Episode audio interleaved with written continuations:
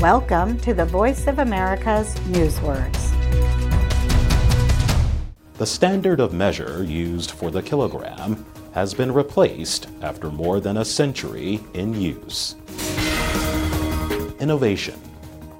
Officials believe the standard of measurement using complex physics and electromagnetic force is better for today's technology driven world.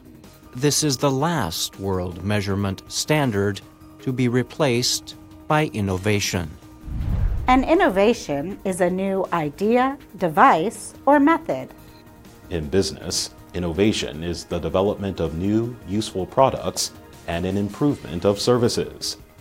The change that innovation brings is often seen as important and favorable.